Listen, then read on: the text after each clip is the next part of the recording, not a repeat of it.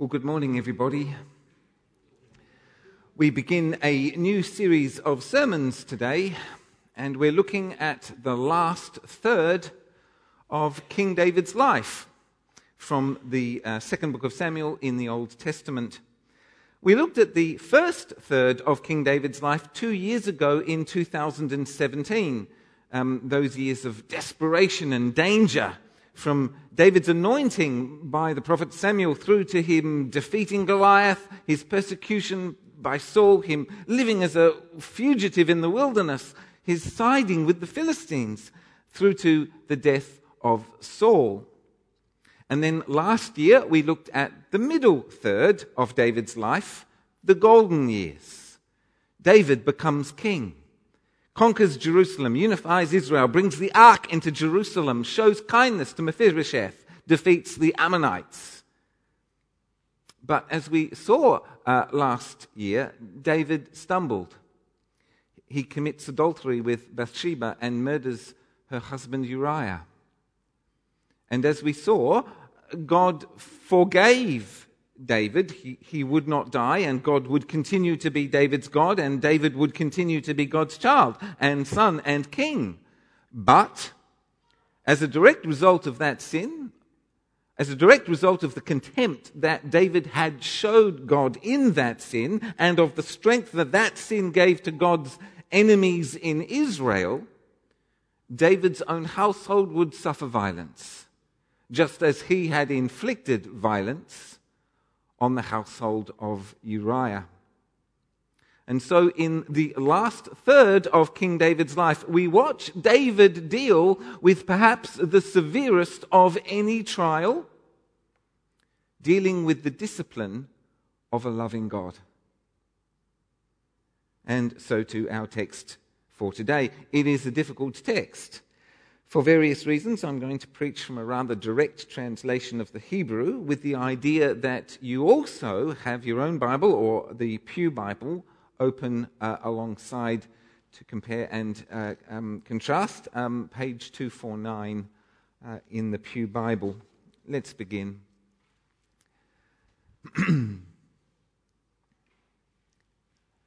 and so it was after this and to Absalom, son of David, was a beautiful sister, and her name was Tamar. And Amnon, son of David, loved her. Well, the first person we meet is Absalom, David's third son. Then, then secondly, we meet Tamar, his beautiful sister. Their mother is Princess Ahimelech, uh, daughter of Talmai, king of Geshur. Uh, we know all of that from chapter 6. Third and last, we meet Amnon, David's firstborn son, heir to his throne. His mother is Ahinoam of Jezreel. Amnon loves Tamar. And although that might sound a bit icky, because she is his half sister. In fairness to him, they've been raised in different households and she is beautiful, and it's, it's not unknown for young people to develop crushes on close relatives.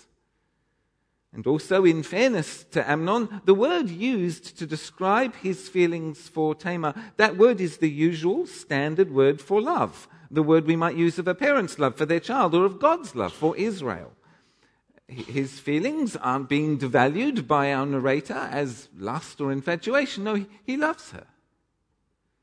But it was a distress to Amnon that caused him to be sick for the sake of Tamar, his sister, because she was a virgin, and it was incredible in Amnon's eyes to do anything to or concerning her. It's not uncommon. Amnon becomes lovesick because there doesn't seem to be any hope for this relationship. It's doomed. Why is it doomed? Well, the narrator does not elaborate, elaborate, but whilst it was not completely unknown for people to marry half brothers or half sisters, the law of Moses does in fact ban their relationship. Leviticus 18:9, do not have sexual relations with your sister, either your father's daughter or your mother's daughter, whether she was born in the same home or elsewhere. And the Hebrew phrase translated as have sexual relations with is literally uncover the nakedness of. The Australian Marriage Act, by the way, would also, does also prohibit their marriage, for it is illegal in Australia to marry siblings. Siblings by mother or by father or by fostering or by adoption or by remarriage, whether or not they've ever lived under the same roof. But to Amnon was a friend, and his name was Jonadab, son of Shimeah, brother of David. And Jonadab was an exceedingly wise man. Enter Jonadab. Amnon's first cousin once removed. He is exceedingly chakam. Uh, what does that word mean? Well, the word could mean skillful, wise, prudent, or it could mean shrewd, crafty, cunning. The context will let us know. And he said to him, Why are you like this, son of the king, poorly, morning by morning? Why don't you tell me? And Amnon said to him, It's Tamar, the sister of Absalom, my brother. I love her. Well, uh, Jonadab uses flattery, he uses charm. You're a prince of Israel. The world's at your feet. What could you possibly have that's gotten the better of you? And so Jonadab begs a confidence which is quickly given. And Jonadab said to him, Lie down on your bed and cause yourself to be sick and your father comes and he sees you, and you say to him, Let Tamar, my sister, please come, and let her feed me bread, and let her make the bread in my sight, that I may watch her, and I will eat from her hand. Well, uh, now we understand Jonadab is not wise, but rather he is shrewd, crafty, cunning. He tempts Amnon into deceiving others so that he can secure what he wants, which is exclusive time with Tamar on the basis of a false premise, false pretense. And so Amnon lay down and caused himself to be sick, and the king came to see him. And Amnon said to the king, Let Tamar come now, please, my sister, and let her make in my sight two loaves, and let me eat from her hand. And David sent Tamar, Tamar to the house, saying, Go please to Amnon's house, your brother, and prepare food for him. Well, Jonadab's plan works like clockwork. David doesn't sense any danger or impropriety. Tamar is Amnon's sister. He finds her presence comforting. Perhaps Amnon and Tamar are close friends. Perhaps they confide in each other, and that would be good and natural for them to be close as siblings. It never occurs to anyone that the two of them would even ever be alone. And Tamar went to Amnon's house, her brother, and he was lying down. And she took the dough and kneaded and made loaves in his sight, and she cooked the loaves. And she took the pan and emptied it in his presence. But he refused to eat. And Amnon said, Let everybody leave. And all the men went out from him. And Amnon said to Tamar, Bring the food to the bedroom and let me eat from your hand. And Tamar took the loaves that she had made and brought them to Amnon her brother in the bedroom. And she approached him in order that he might eat. And he took a strong hold of her. And he said to her, Come lie down with me, my sister.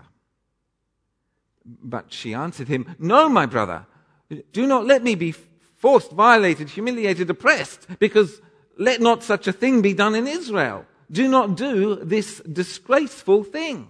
And as for me, where would I take the shame? And you would be like one of the fools in Israel.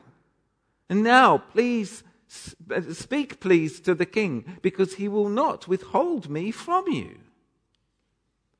Well, uh, Tamar now makes the first of two speeches. She uses a word that the NIV translates as force. Um, violate may be a better translation the word has the sense not just of forcing somebody to do something, but forcing them and in doing so, subjecting them in a way that is humiliating and dehumanizing. She refuses consent and begs not to be violated.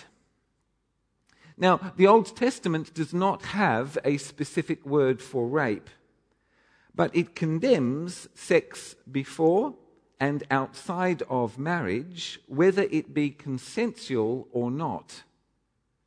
We need to understand her speech that she, was, she is referring to sex before marriage, whether consensual or not.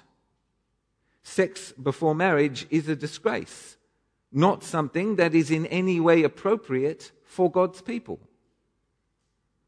Sex before marriage would bring shame to her and cast him ever, uh, ever thereafter as a fool. In other words, somebody who doesn't know God or how to behave. Tamar says it. Sex before marriage is both evil and stupid. People who belong to God should know better.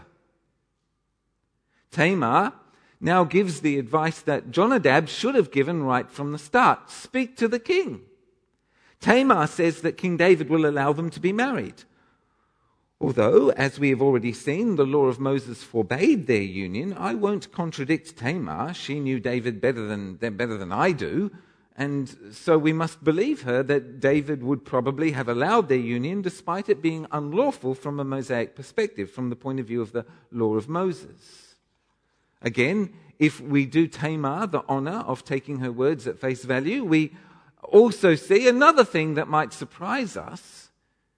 She's not unwilling to marry Amnon, but Amnon must go about it the right way. He must, he must seek her father's consent. But he was not willing to listen to her voice, and he was stronger than her, and he forced, oppressed, humiliated, violated her, and uh, lay down with her. And Amnon hated her an exceedingly great hatred, because the hatred was greater with which he hated her than the love by which he had loved her. And Amnon said to her, Get up and get out! Amnon's backflip may strike us as odd, but if you think about it, it's entirely predictable. Sexual intercourse is, of course, an incredibly intimate and precious thing. To be intimate is to be vulnerable, and to be vulnerable is to be in danger, to be in danger of rejection. Uncovering her nakedness, Amnon has forced both Tamar to be intimate with him, and he has forced himself to be intimate with Tamar. Although he adored Tamar, felt attracted to her, thought he'd do anything for her, he was completely psychologically unprepared for the realities of copulation. Having satisfied his own desires in an instant, all he's left with is just his own shame, guilt, fear, and self disgust, of which Tamar is now an unbearable reminder. Couples that come together too fast, too close, too quickly are very, very likely like atoms just to rebound just as fast. And she said to him, No! Because this is a greater evil than the other evil you did with me to send me away. Tamar gives her second speech. Again, her words shine in this dark narrative with godly wisdom. She understands they have become one flesh. What Amnon did was evil to jump the gun, to grasp the fruit of the covenant without creating the covenant, to now act as though they weren't one flesh would be an even greater evil. Whether we understand her or not, whether we agree with her or not, Tamar, even now, is prepared to marry Amnon. Her refusal to leave shows up Amnon's character. Whilst he is unwilling to take responsibility for his own actions, she, staggeringly, is. But he was not willing to listen to her. And he called his servant boy and said, Send, please, this one away from me to the outside and bolt the door after her. This is all chillingly vicious and cruel. This is not an order the servant boy should obey. Even in ancient Israel, especially in ancient Israel, this servant boy should know and understand that he will become an accomplice to a very serious crime if he now does as he is told. and on her was a multicolored robe, because thus the daughters of the king used to dress the virgins in such robes. And he made her leave, his servant, to the outside, and he bolted the door after her. And Tamar put ashes on her head, and the multicolored robe which she was wearing she tore. And she put her hand on her head, and she went away, going and crying. And uh, this is, is heart wrenching. The, the, the tearing of the robe, the ashes on her head, the public weeping, these actions all signal loudly and publicly her need for, her, her need for help. This is a cry for help. Uh, this is a, a, a, cry for justice. This is her need, um, declaring it publicly for comfort and for counsel. Perhaps if we, if, if we were going to translate these words into our time and place, they might read, and she went straight to the police. And Absalom, her brother, said to her, Has Amnon, your brother, been with you? And now, my sister, cause yourself to be silent. He, he is your brother. Do not take this thing to heart. And Tamar dwelt in the house of Absalom, her brother, as a desolate woman. Absalom's uh, response is so inadequate as to invite contempt. He fails in terms of both words and actions. His words, undoubtedly intended to comfort his sister, fail because he's saying that it doesn't really matter, that it's not something to get upset about, that Amnon can't have meant it personally. And in fact, at every point, the truth is opposite. What happened to Tamar does matter. It is a very big thing, and Amnon did something unimaginably vicious and cruel. Absalom makes an immature mistake the mistake of thinking that saying things as though they were true because we'd like them to be true can make them true. But that is untrue. Absalom fails his sister in terms of his words, he fails his sister in terms of action. What he must do right now is grab a hold of Amnon and take him to the king. According to the law of Moses, David must judge. If he decides that this is a seduction, that is to say, the young woman was coerced but not entirely unwilling, but perhaps tricked, seduced, uh, the, the couple must marry. Exodus 22. If he decides this is fornication, that they were both equally willing, both of them must die, death by stoning. Deuteronomy 22. If he finds Amnon guilty of violation, which we all know to be the actual crime, then Amnon is to be stoned to death at the city gate. Deuteronomy 22. In this case, Tamar will be exonerated. She is publicly restored without blame, free to marry. As we see here, Absalom's failure to act means that she has nowhere to go. Psychologically devastated and socially a pariah, an outcast, she's condemned to being a lifelong dependent in her brother's household without hope of husband, children, or meaningful employment or active engagement with the outside world. And King David, and sorry, and the king, David, heard about all these things and he was exceedingly angry. And Absalom did not speak with Amnon, either evil or good, because Absalom hated Amnon over the thing by which he had violated Tamar, his sister. King David also fails to act.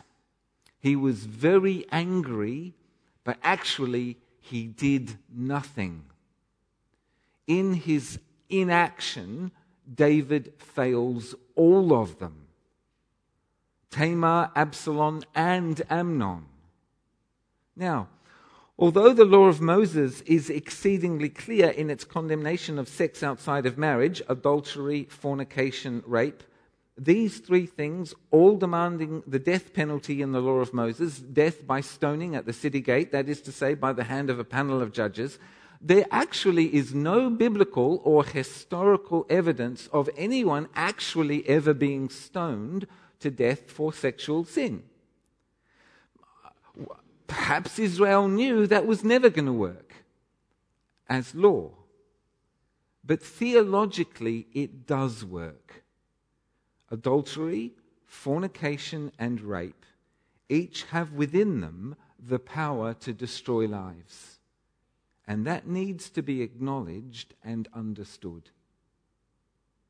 David himself asked for and received forgiveness for sexual sin. He did, in many ways, take responsibility for his decisions. Amnon, therefore, doesn't have to die, but he does have to own what he's done and take responsibility for it one way or another. David fails Amnon. David also fails his daughter because she needs to be exonerated and redeemed. David fails Amnon because, in another way, because his brother Absalom is going to murder him. That's what happens now, next, before the end of the chapter. And David fails Absalom because, in abdicating from, his responsibility to administer justice, he allows the conditions in which Absalom nurses his grudge, his desire for revenge. David's failure here will lead over the next few chapters to the near total collapse of his own household. So let's take stock. It can probably go without saying. In other words, I am going to say it, albeit briefly, that this text is consistent with the biblical belief that desire is not vocation, calling and that we live in a very dangerous world when people come to believe that personal fulfillment equates with the satisfaction of every desire. More and more, of course, we do actually live in that dangerous world. Secondly, in our text today, there are five men and one woman. The five men are Absalom, Amnon, Jonadab, Amnon's servant boy, and King David. All five men behave disgracefully. Really, really disgracefully. In contrast, Amnon's words and behavior mark her out as the only wise and understanding person, the only one with any integrity, the only righteous person in this text. What did I say? That's, that's not a good word slip to make, is it? Let's say the whole sentence again. We've got five guys. In contrast, our woman, Tamar, Tamar's words and behavior mark her out as the only wise person present, the only righteous one in this text. And this is something to reflect on that the books of the Bible, the Old and New Testaments, they were written in the context of patriarchy. Patriarchy means literally the father rules. And patriarchal societies are hierarchical. Men being superior to women, just as adults are superior to children. According to the worldview in which the Bible was written, men are superior to women physically, intellectually, emotionally, and spiritually. Physically, men are stronger than women, women are the weaker sex. Intellectually, men are smarter than women, less prone to false teaching, myths, and, hear the language, old wives' tales. Emotionally, men are more stable than women, less prone to hysteria.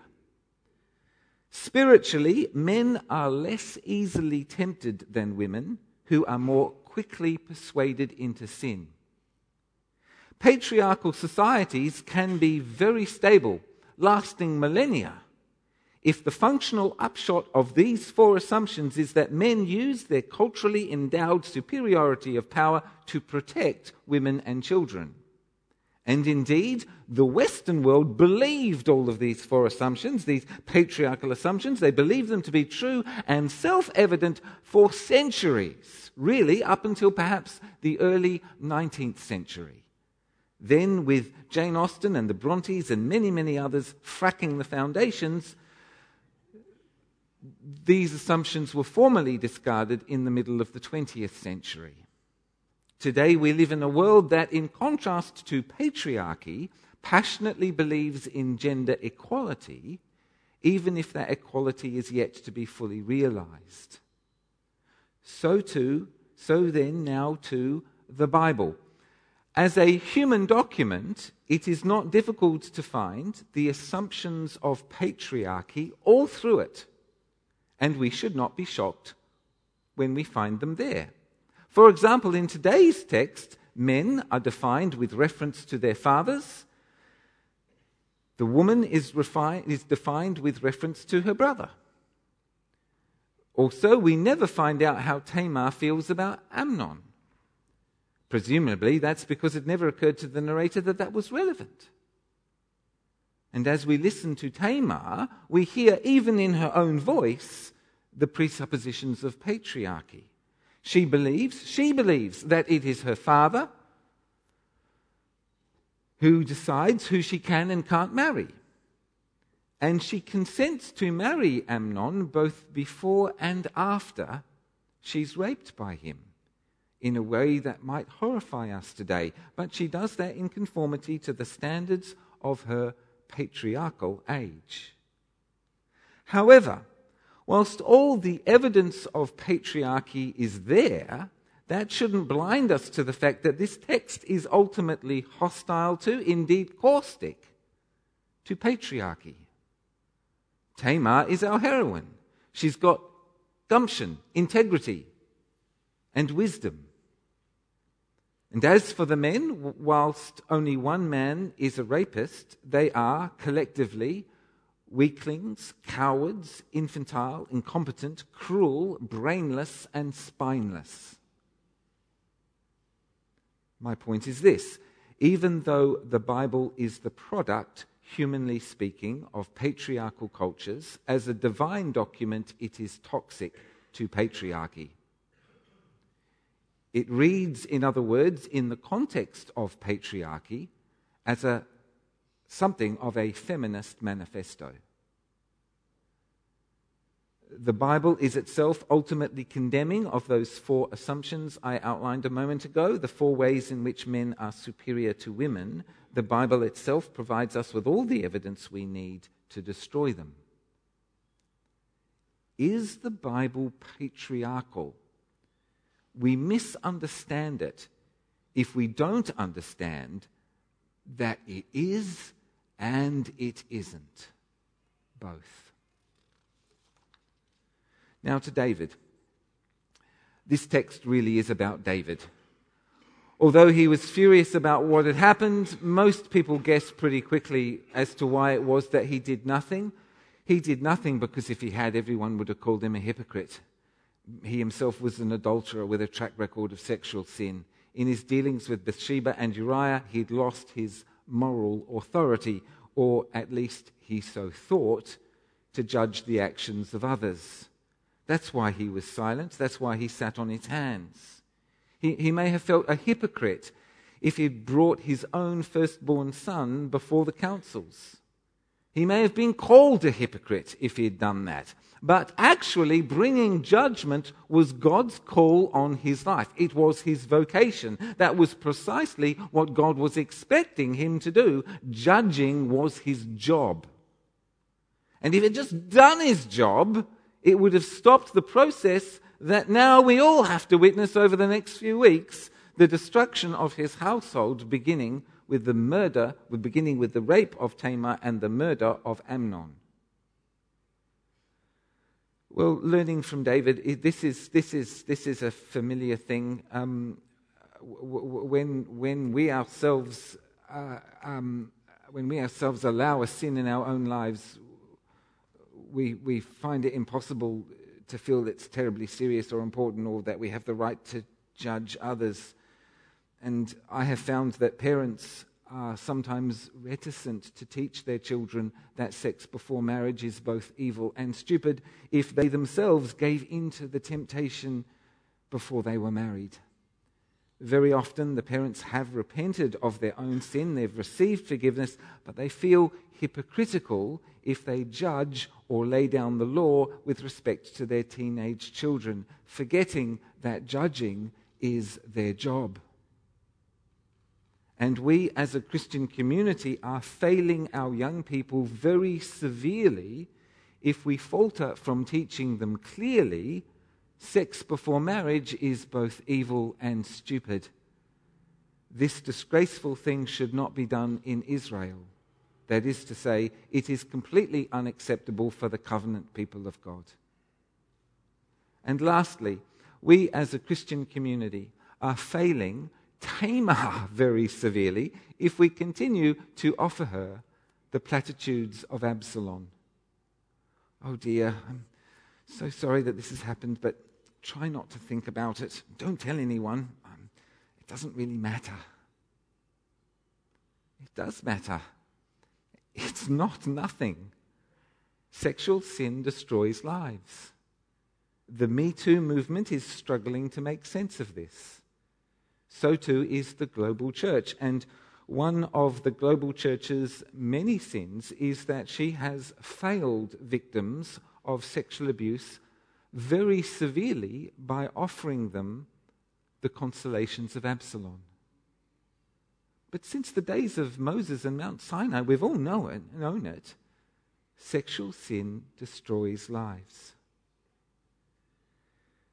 If today's text leaves you feeling uh, distressed because of painful memories, there are many places that you can turn to for help for prayer ministry and the healing of hearts, for justice and for counsel, for physical, emotional, and spiritual healing.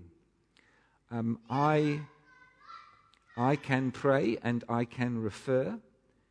If you'd like to talk to a woman, uh, Katie and uh, Julie, uh, wise women amongst many, many wise women here at St. Barnabas who are happy uh, to talk. Uh, next week, we meet another wise woman, uh, the wise woman of Tekoa. 2 Samuel 14. The Lord be with you.